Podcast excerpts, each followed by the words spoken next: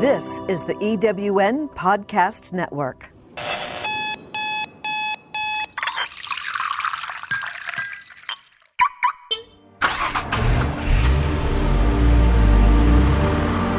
You are listening to Sharing Stories with Helen Rose.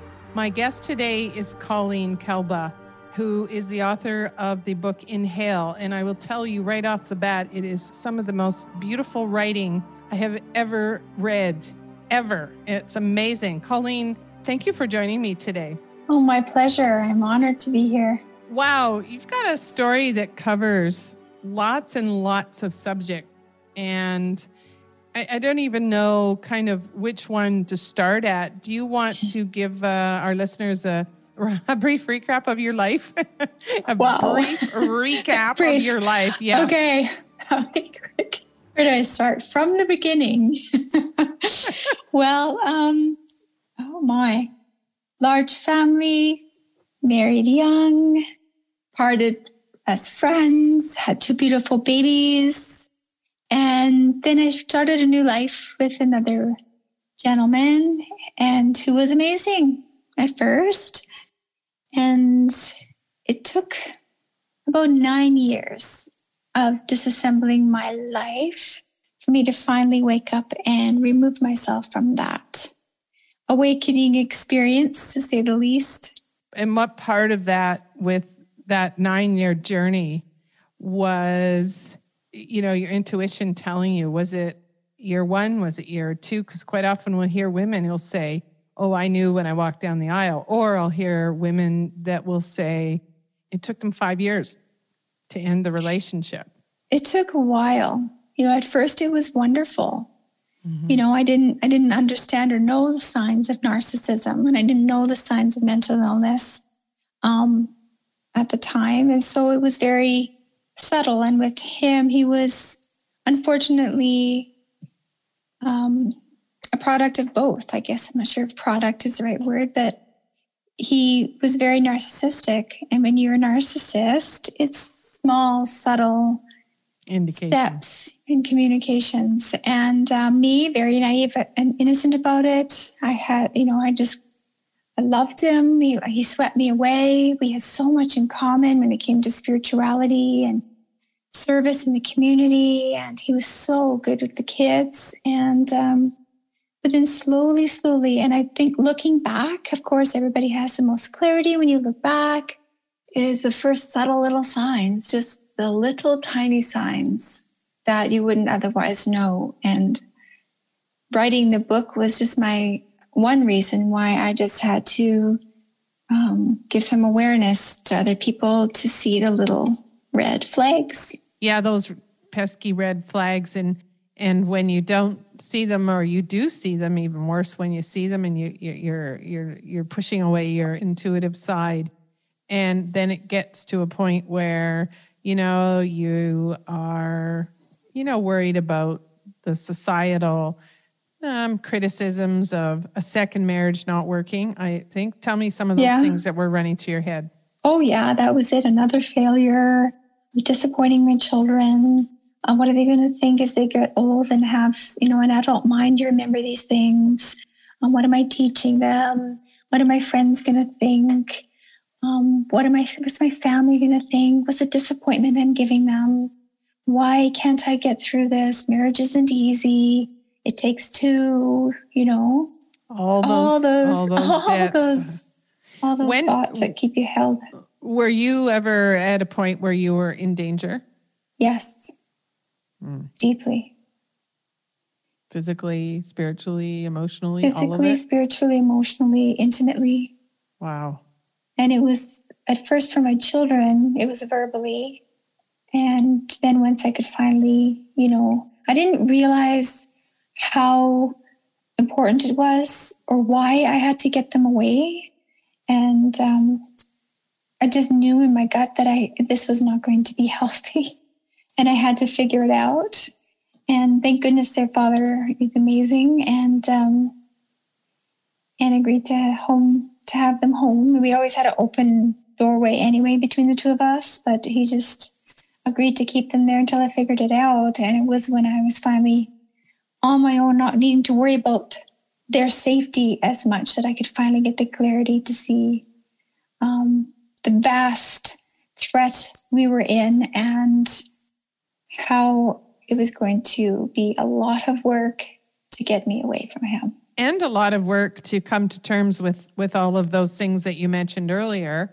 Oh, and yeah. now you're facing life over again. I mean let's face it divorce divorce isn't fun even when it's amicable. And you know all of a sudden it's like oh my gosh now i have to find myself again or find myself. And there's lots that you know are looking for what they think is themselves or they found themselves and it's not the case at all. How old were your kids when you um, got them safely to their father they were 16 and 14 yeah. Yeah and do you Yeah. think you know you're talking about that 2020 vision has it had an impact on on them? How old are they now? Oh gosh they're all grown up now. Yeah. They're like 28 and 26 right. Fabulous And- adults. and they're fabulous and they and they weathered that uh, because uh, you loved them and they saw um, what they, was really they going saw a lot. They were very um, wise children to begin with. And the thing that threatened um, that particular spouse the most was the fact that they were so wise and on to things and question things. Um, they were very stable children thank god because you know their father and i were very you know we loved them deeply and we never disrespected each other. We gave them a good foundation no matter if we were together or apart. And thank god for that because that gave them a, a great foundation. And um, i look back thinking i wish i had just never had anybody else for a while. Because yeah. at the time i didn't realize what um, a very fragile window of time their teenage years are. They're the most fragile window of time for your children. Hmm Colleen, we all look back and think, oh man, I wish I had I know. had, you know. so it comes down to that, you know, beating beating yourselves up. Okay, so and we all do it. Um, so when did you know that it was safe to exit out of that without him fear of of um, coming after you? It was when we were in Arizona and I got that call from my from my friend. And I just knew, I knew I was going to be okay. It was like before then I knew I was walking around in this bubble of something I couldn't get out of, this jello bowl. But when I just felt it in my belly and I got a tingle instead of a dread, I just knew I'm going to be okay and this is going to work. And I'm just I'm just going to do this. Yeah, because he moved you out of Canada, didn't he? Yes, we were. Um, he he had this idea and this vision to go get help. He wanted help so bad, so he said, and he had researched all these different clinics in the U.S. for mental illness and and health and and meditation guiding and everything. And he's like, "Can I just go on this journey to tour these places?" but maybe I can find something. I can find the help and we can put our family back together again. And he's, you know, he was very convincing. Was that And- part of his his um was that part of his agenda was to get you away from where it really was safe safe near your your Absolutely. friends? Yeah. Absolutely. And because I am a, a kind person and a nurturer and, you know, I tried and that's, you know, the best match for a narcissist. so they just think, okay, I can work on all her soft spots and keep her there as long as I can if I manipulate her through her soft spots. And that's what they do. It's classic. Now that I know it's a classic move, it's a classic move. Yeah. Your escape. Want to tell the details of that? Yes, my uh, best friend, who had known us for quite a while, or known me for 30 years, known um, James for about seven years by that time. Um, she was pregnant and her spouse had abandoned them. And when she called, it was just before we found out before we had actually left on this journey. And he had always said, like, we cannot let her go through this by herself. And I said, agreed. So he had promised me that when she is ready to have this baby, that I could go. So time went by. I'm desperate to leave. I'm in this situation. And she makes the call, but she's in labor. And that's when the plan came, just slipped into action. And she was very intuitive to begin with. Um, we had whispered secrets back and forth throughout the years of how unhappy I was, and I was trying and what I was dealing with. And she would coach me, and she was very intuitive. Oh, sorry, I'm a little bit emotional. no, that's okay. Yeah. That's okay. And I know, you know, whenever I, I have these kinds of chats, I uh, I always hate asking to tell about that part of it because no, it doesn't it. matter. It is hard, and it doesn't matter how much you've healed and moved forward with your journey. When you have to go back to those moments of the extreme fear and survival, and am I going to make this and all of that, mm-hmm. of course you remember that. So, mm-hmm. absolutely, if you need to pause, we just pause. Okay. Okay. So, tell me the moment when you were in in you know you've thought it through many many times and how am i going to do this am i going to be able to do it and here's the moment here's the moment of you're going to be able to do it mm. yeah yeah on the phone with my girlfriend and she just intuitively knew and we just played the roles we just played the role that you know he was so sweet just to letting me go and see her and help her. And she really buttered him up well on the phone call. And uh, was she in canada? no she was she went back home from canada to um, oregon where she you know started her life again with her okay. baby by herself. And so at the time i was in yuma and we'd taken a side trip to Tombstone to visit some friends. And that's when we got the call. And she was very, like, so grateful to him for allowing me. See, she played on all his words, allowing me to go to see her, trusting her with me, um, promising to take care of me make sure to monitor me and send me back, you know, when she needed um, when she you know no longer needed my help. And so she really played along with his ego and with his mind um, to butter him up so that he did feel like the hero making these arrangements. And I really had to play the part of, oh my gosh, thank you so much. You know, you're so amazing. You're so giving. Thank you so much. Yeah. Inside, I was thinking different things. Of course, but, you were but externally i had to i had to keep him happy because the one part of me that was frightened was that he would at any second for some spiteful reason or revenge or need to control more is to prevent me from going so i really played the part yeah, you know, it's really interesting because you see these stories on, you know, on movies and stuff, and mm. you just think, oh my gosh, it's the movies. But when you're speaking to someone who really was in that intense need to absolutely whatever it took to survive, um, does it seem surreal to you now, Colleen? Oh, very much so. Even writing it myself, I was like, really? I yeah. went through that. I, and you, you do it without thinking. And I'm writing and I'm just like, this would make a great movie. Yeah. because I well, believe those movies now.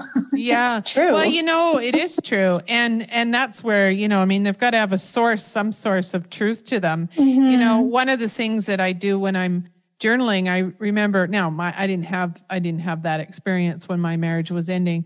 Um, but I, it was a lot of pain that was going on and I journaled and I remember journaling every day. It was just spewing out of me like this ridiculous amount of, you know, gushing water and just intense emotions. And, you know, a couple years later, when I'm writing my my uh, second book about the experience and coming to terms with what had happened, I remember reading that journal again, and it was like, who, what? I don't even really, really remember. Hey, who is that?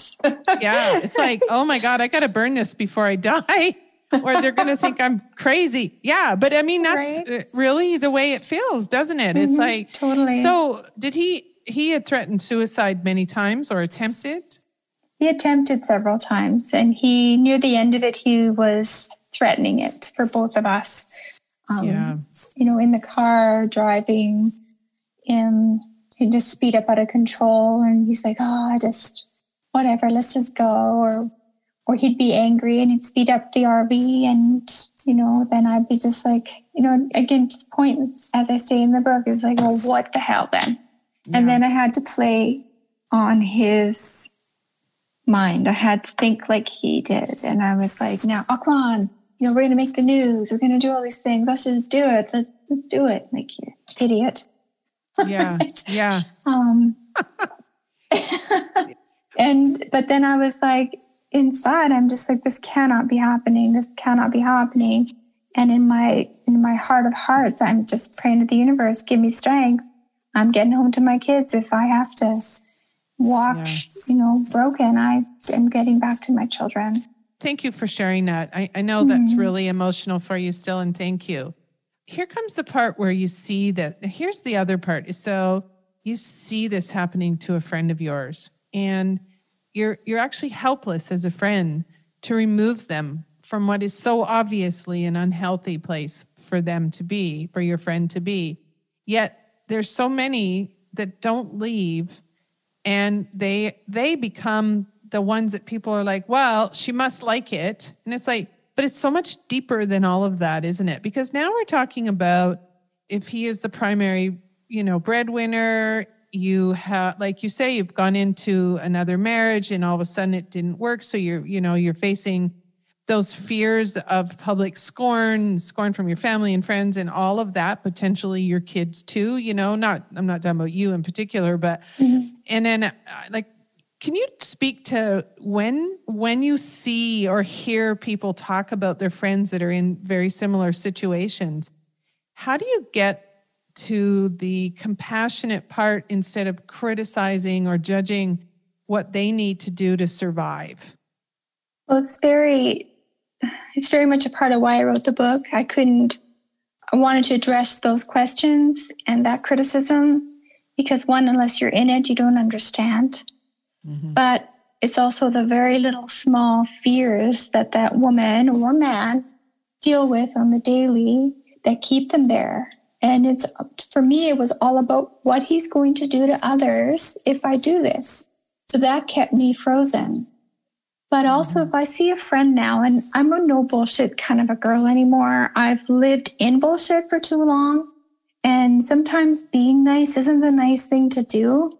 The kinder thing to do is to say your truth, whether you're going to lose that friend or not. And and I have now done that. If I see a friend, I would in that need, I would say, look, I've seen signs I this has happened to me. I see these little red flags. This is this is what I see. I love you enough to tell you, and I'm here for you with whatever you decide.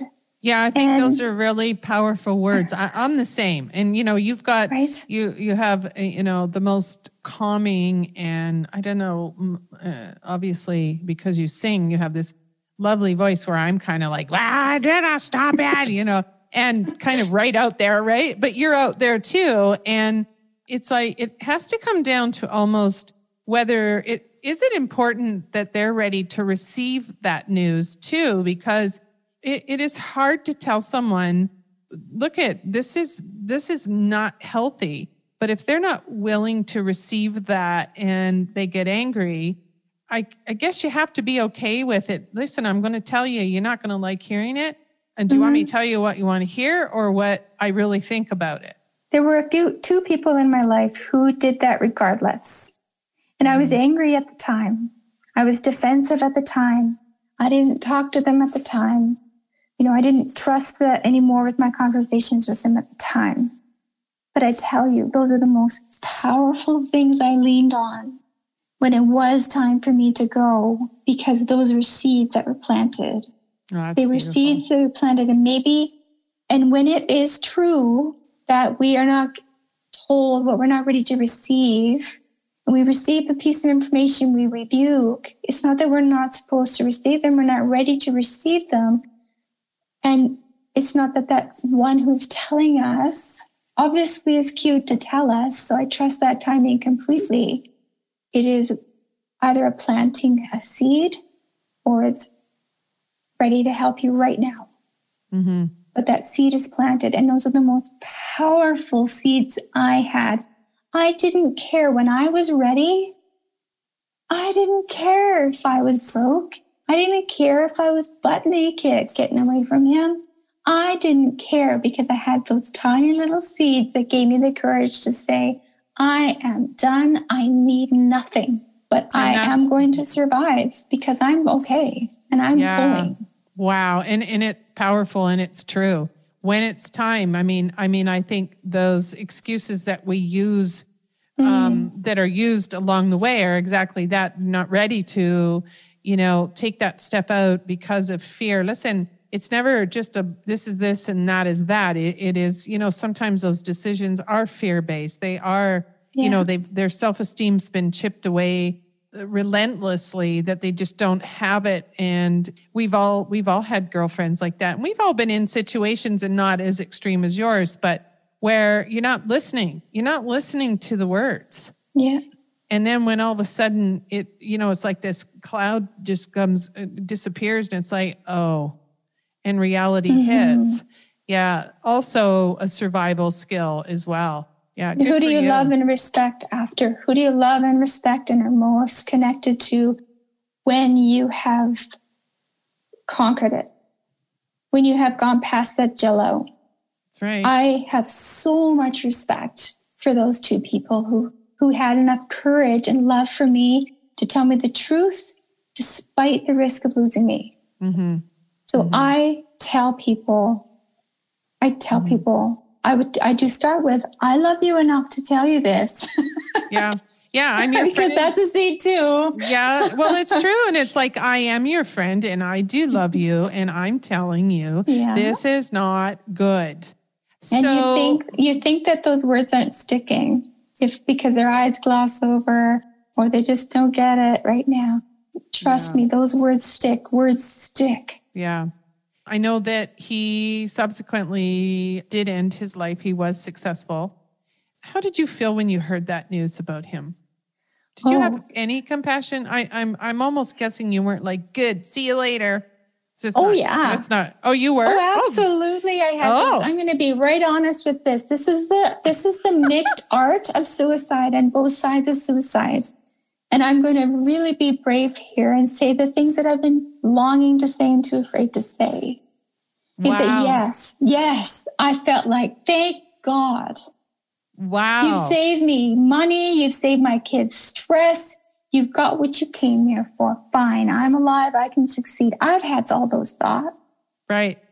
Well, I always, you know, when my ex husband passed away, I always used to say, well, because I was very, very hurt o- over the end of my marriage. And I used to say, well, the mature part of me is like, well, that's really sad. He's a human being, and that's sad that he's gone. But then there's other part of me. It's like, huh, but I always, I'm always amazed at the people that will be that brutally honest and they're like, oh, yeah, oh, well. And they don't feel that guilty thing, right? I mean, mm. we've, you know what I mean? Yeah.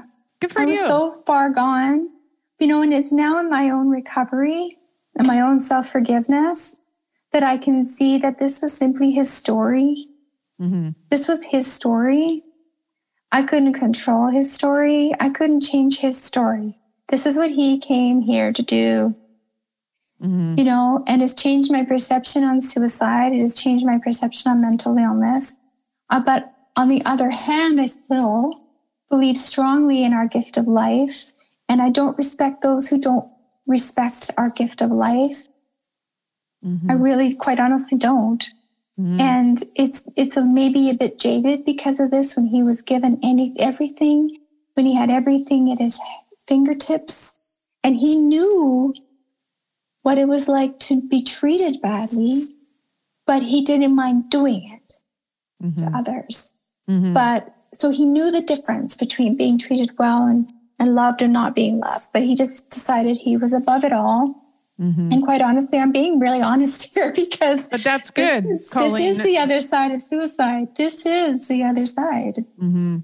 The people yeah. that we don't talk about. Yeah. I think it's great to be brave, and you're absolutely entitled to feel that way, considering that journey you went along with him. have you ever kind of sat back and figured, what the heck was that lesson for me? What was Mm. that? Have you done that? Yes, absolutely. I was, there is such a thing as being too kind and too giving. Mm-hmm. And that's what I was. Mm-hmm. And not And sticking unfor- up for yeah. Colleen.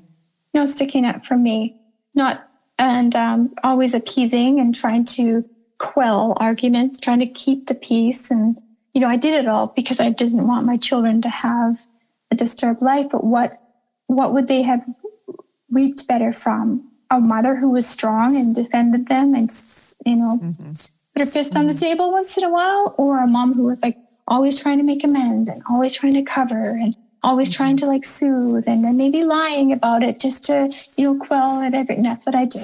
That is Keep- honestly what I did. Keep the peace, keep the Keep peace. the peace, keep the Yeah. peace, keep the peace.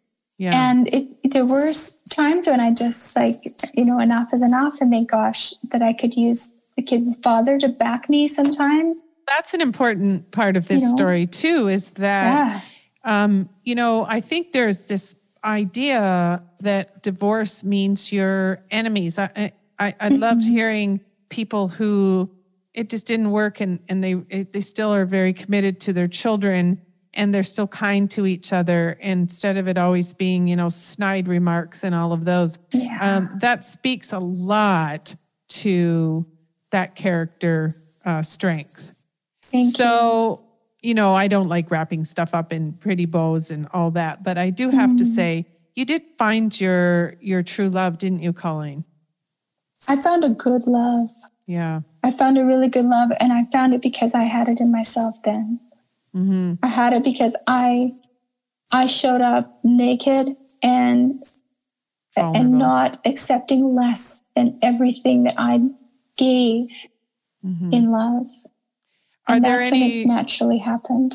And that's wonderful. I mean, you can see it on on um, on your posts. It's like, oh my gosh, you guys, it it just exudes the love you two have. I I love it. Thank Um, you. Is there any time where you're triggered by something, or are you, you know, it's just it's just another part of your journey that no longer matters? Are you still triggered by it, or not so much? There, oh yeah, there's there's times, and we we talked about it very openly from the beginning. And he's got a history too, Mhm. and he's got triggers, and I've got triggers. And what we did say is like when they come up, we address them right away. We sit down, we talk. I don't care where we are. We will like signal each other, go for a walk, talk it out, and and then just get it on the table, forgive it, and let it go. We promised Which each is- other that from the beginning. Which is not easy to do. And I mean, we all have a past. It is not easy to be brutally honest about maybe needs not being met. Hey, I'm being triggered by this. Hey, you know, this doesn't sit well with me because most people will react to something like that. I mean, uh, uh, that to me is extraordinarily healthy way to communicate. And I don't know how many people honestly really do it. I don't No. know, but it's not an easy thing to do to be. It's not easy at all. But I'd rather have like 20 minutes of discomfort or, you know, another lifetime heartache, right? yeah yeah for So- sure for sure Let's rip off that band-aid.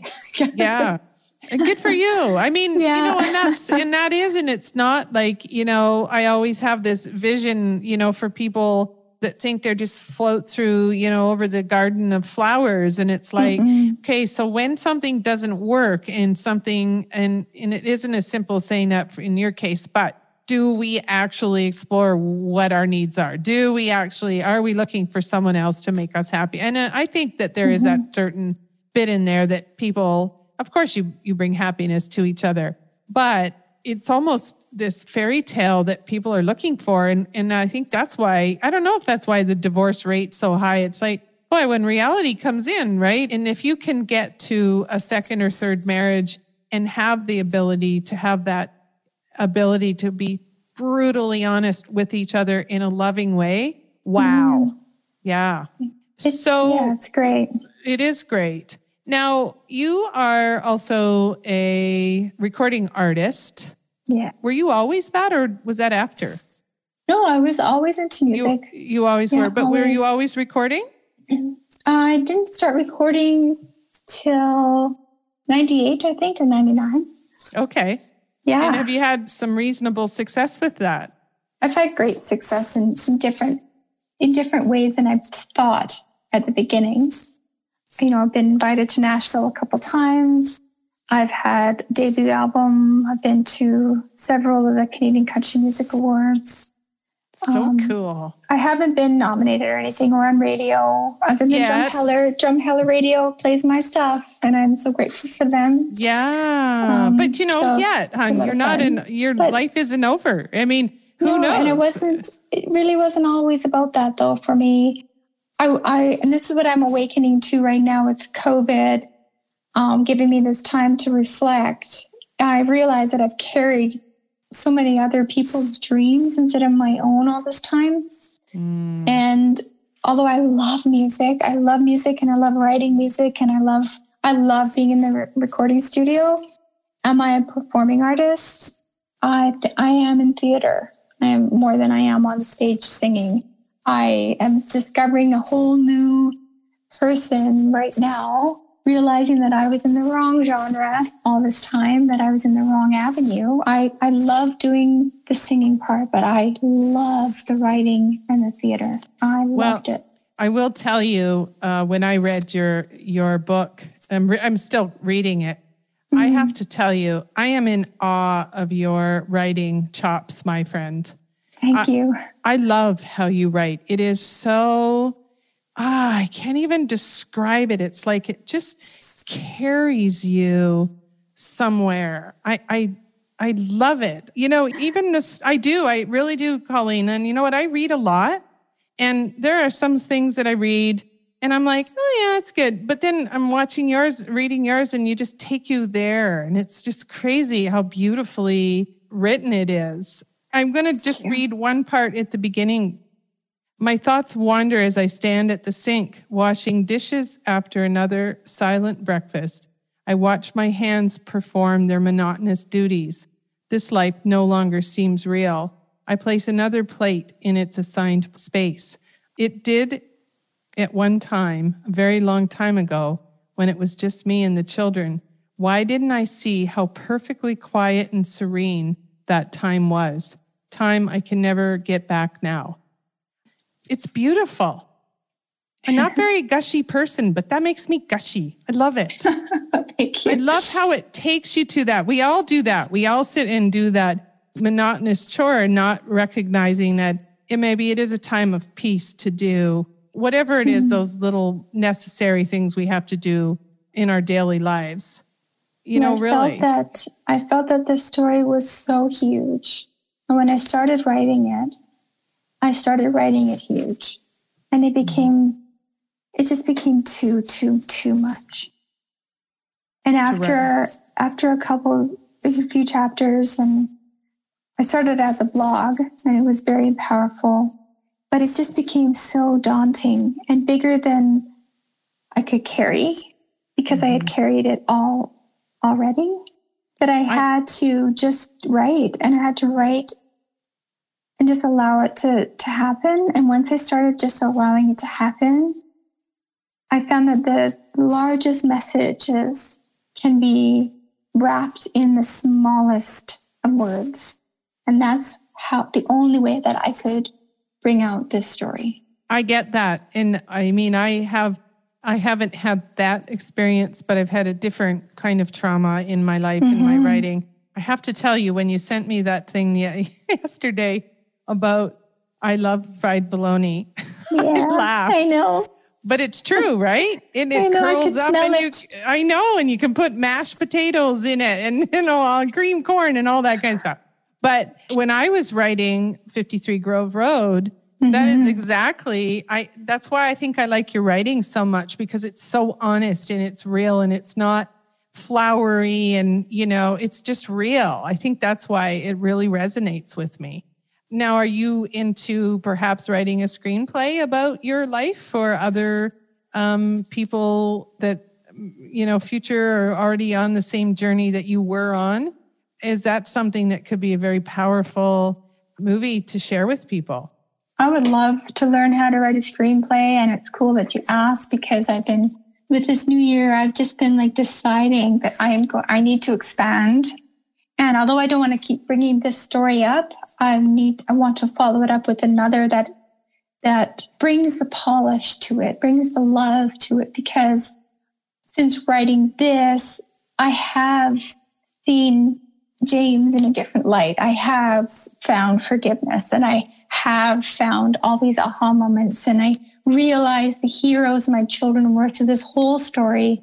I realized that the amazing courage and love that they displayed always. And so I want to bring all that out so that we can bring a whole other visual to people beyond their their escape from whatever it is they're going through. I want them to see the big, beautiful painting, the, the Monet or whatever they call it in the museums. I want them to see what they're going to. Yeah. And that's my next mission. And I get that. And that is it's so interesting you say that because my uh, sequel to 53 Grove Road is exactly mm. about what you just said. And that's what I love what I do is that if you can find the gift in that journey, as crappy as it was, and, and you have to go back and revisit it and you still become emotional, but the power is knowing that you're actually in control because keep the reel playing. Now mm-hmm. it isn't just about being stuck in that motorhome in no. you know unbelievable heat and not being near your children and fearing for your life it's if you keep it moving forward, the mm. beauty mm. and it comes into technicolor. Absolutely, these stories need to be told because I think that's yeah, I think that's what happens is we get caught up into those moments and then we almost just stop and freeze in that, you know, again, another uh, survival type of uh, living. We've got to keep it going forward because, you know, maybe that journey was for you to be able to be able to help another woman, even if you only help one other woman in your rest of your life calling. That's exactly. huge. Totally. And we're here, like, this is what we're here to experience. We're here to experience the good, the bad, the ugly. We're here yeah. to have that trip through the haunted house. And then when you're out of it, you're like so freaked out, but you want to go back and you want to go again because that's life. That's right. It's right. right. You had it's a thrill, right. you had an excitement, and and all those things led you to that open door and you're out and it's like woohoo yeah i'm out of it that is life but you know it is life and you know what else is life is you keep it mm-hmm. going forward none of us is guaranteed that perfect i you know I never use that word perfect but it is is never guaranteed that everything is always going to work out the way we want so that's when you get to draw on past experiences and go well hold on i was in that haunted house before and i got out now, maybe I'm not in the haunted house, but I'm in, you know, on the mm-hmm. porch of the haunted house. It's like, okay, hold on. I can survive this. I can get out of it. Yeah. It doesn't make me feel good, all that kind of stuff. Those journeys are helpful to other people because we're, you know, let's face it, we're all on the same path essentially, mm-hmm. and we're all at different paces and we all respond to things differently. But that's why you can look up to the people that have survived and it gives them hope, right? Like you said earlier, it's about setting those, you know, those seeds. Exactly. And yeah. collecting tools in your toolbox. Oh yeah, I'm on forever right? talking about that. My my favorite tool when I came out of my childhood was a hammer and a, a can of gasoline and a match. That's how I dealt with everything. And and quite often when I'm talking to, you know, my clients, it's like, okay, that hammer was important to have at one point because yeah. it was about survival but is it serving you now? Exactly. Right. And nine times it's not, it doesn't mean you have to get rid of it, but you don't always have to pull it out when you think what you think is is where it's needed. Right. That's right. Yeah. Sometimes those tools are just like how to say no, how to set boundaries, how to still be kind, how to still be patient, how to, you know, all those tools. Those are all tools we learned that yeah. we can just pass them forward yeah, I agree. When we're in our wise years. Yeah, I. when is that again? No, I'm just kidding. I know. We'll get there sometimes. Uh, you know what? I always, I always think, oh my gosh, don't. Uh, you know, I remember when I first wrote 53 Grove Road in like 1999. I thought, oh, now I've done my work, and uh, mm-hmm. you know, the worst is over. It's never gonna. And I wasn't paying attention, and I think that's really key too. Is that when my world fell apart again? I hadn't really dealt with the first part of the journey. And so I was making choices based on that with that toolbox. And mm-hmm. um, I never, it's not like I'm always on guard, but I sure as heck pay a lot more attention now because I need to right. protect my heart, right? Exactly. Yeah. Exactly. Um, Beautiful. Yeah. Colleen, mm. I, I just want to I want to tell our listeners if there is a book that is just really powerful to read and it's yours and it's called Inhale. You can get it on Amazon or most bookstores or where where can we get it? Do you have a website, hon? Yeah, I've got a website. It's colleensongs.com. You can find it there. And of course you got all the you got the indigo, you got the chapters uh, oh, good online. For you. Um, so that's uh, Colleen Songs, so C O L L E E N S O N G S dot com. And all the links are there on my website. Okay, that's awesome. Check out Colleen's website. Check out her incredible voice and her incredible writing uh, skill. It's beautiful.